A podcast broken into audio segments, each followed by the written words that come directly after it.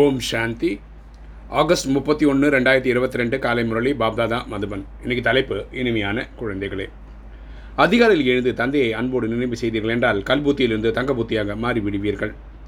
இனிமையான குழந்தைகளே அதிகாலையில் எழுந்து தந்தையை அன்போடு நினைவு செய்தீர்கள் என்றால் கல்புத்தியிலிருந்து தங்கபுத்தியாக மாறிவிடுவீர்கள். அப்பா சொல்கிறாரு காலங்காத்தால் எழுந்து அதிகாலையில் எழுந்து மூணு மூன்றரை மணிக்கு எழுந்து நாலு நாலு முக்காலுக்கு பரமாத்மாவை அன்பாக நினைவு செய்தோம்னா நம்ம அறுபத்தி மூணு ஜென்மமாக இந்த கல்புத்தி வந்துச்சு அப்படின்னா மாயினால் மாயையினால். இதை வந்து நம்ம வந்து தங்க புத்தியாக மாற்ற முடியும். தெய்வீக குணங்கள் தெய்வீக கலைகள் அஷ்டசக்திகளை நிரப்பி வாழ முடியும். இன்றைக்கி கேள்வி.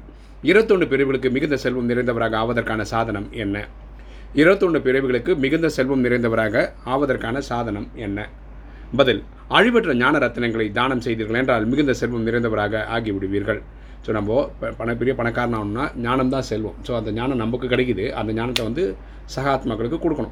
ஏனென்றால் இந்த ஒவ்வொரு ஞான ரத்னமும் லட்சக்கணக்கான ரூபாயின் மதிப்பு மிக்கவை ஆகும். சரி வாழ்க்கையில் நம்ம அடிப்பட்டு அடிப்பட்டு தான் கற்றுக்குறோம் ஆனால் இந்த ஞானத்தை டைரெக்டாக வாங்கிட்டோம்னா அடிப்படாமே வாழ்க்கையை வாழ முடியும்.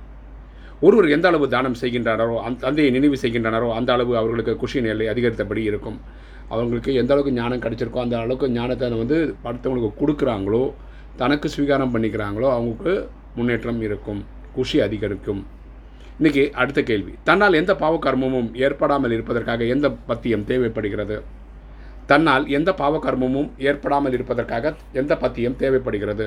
பதில் அன்னத்தின் பத்தியம் தேவைப்படுகிறது. உணவில் பத்தியம் தேவைப்படுது.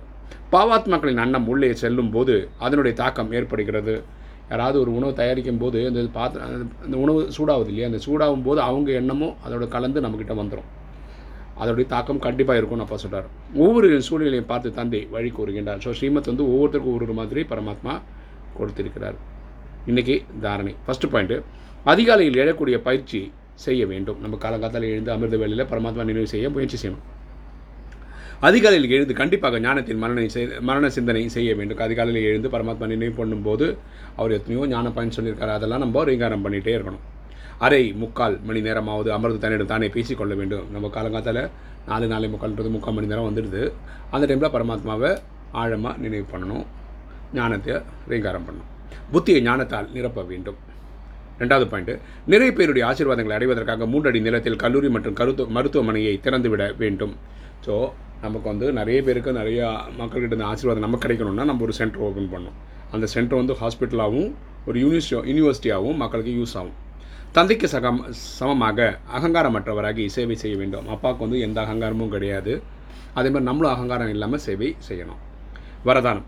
நான்கு பாடங்களிலும் தினம் ஏதாவது ஒரு புதுமையை அனுபவம் செய்யக்கூடிய தீவிர புருஷார்த்தி ஆகுக. நான்கு பாடங்களிலும் தினம் ஏதாவது ஒரு புதுமையை அனுபவம் செய்யக்கூடிய தீவிர புருஷார்த்தி ஆகுக. ராஜயோகிகள் வந்து நாலு விஷயம் பண்ணணும் அமிர்தவெளியிலேருந்து பரமாத்மா நினைவு பண்ணணும் ராஜயோக வாணியை படிக்கணும். ஸ்ரீமத்தை ஃபாலோ பண்ணணும் சேவை பண்ணணும் இந்த நாளும் பண்ண வேண்டியிருக்கு. ஞானத்தில் புதுமை என்பதன் அர்த்தம் புத்திசாலியாகி நடந்து கொள்வது. ஸோ இங்கே நம்ம புத்திசாலியாக இருக்கணும்.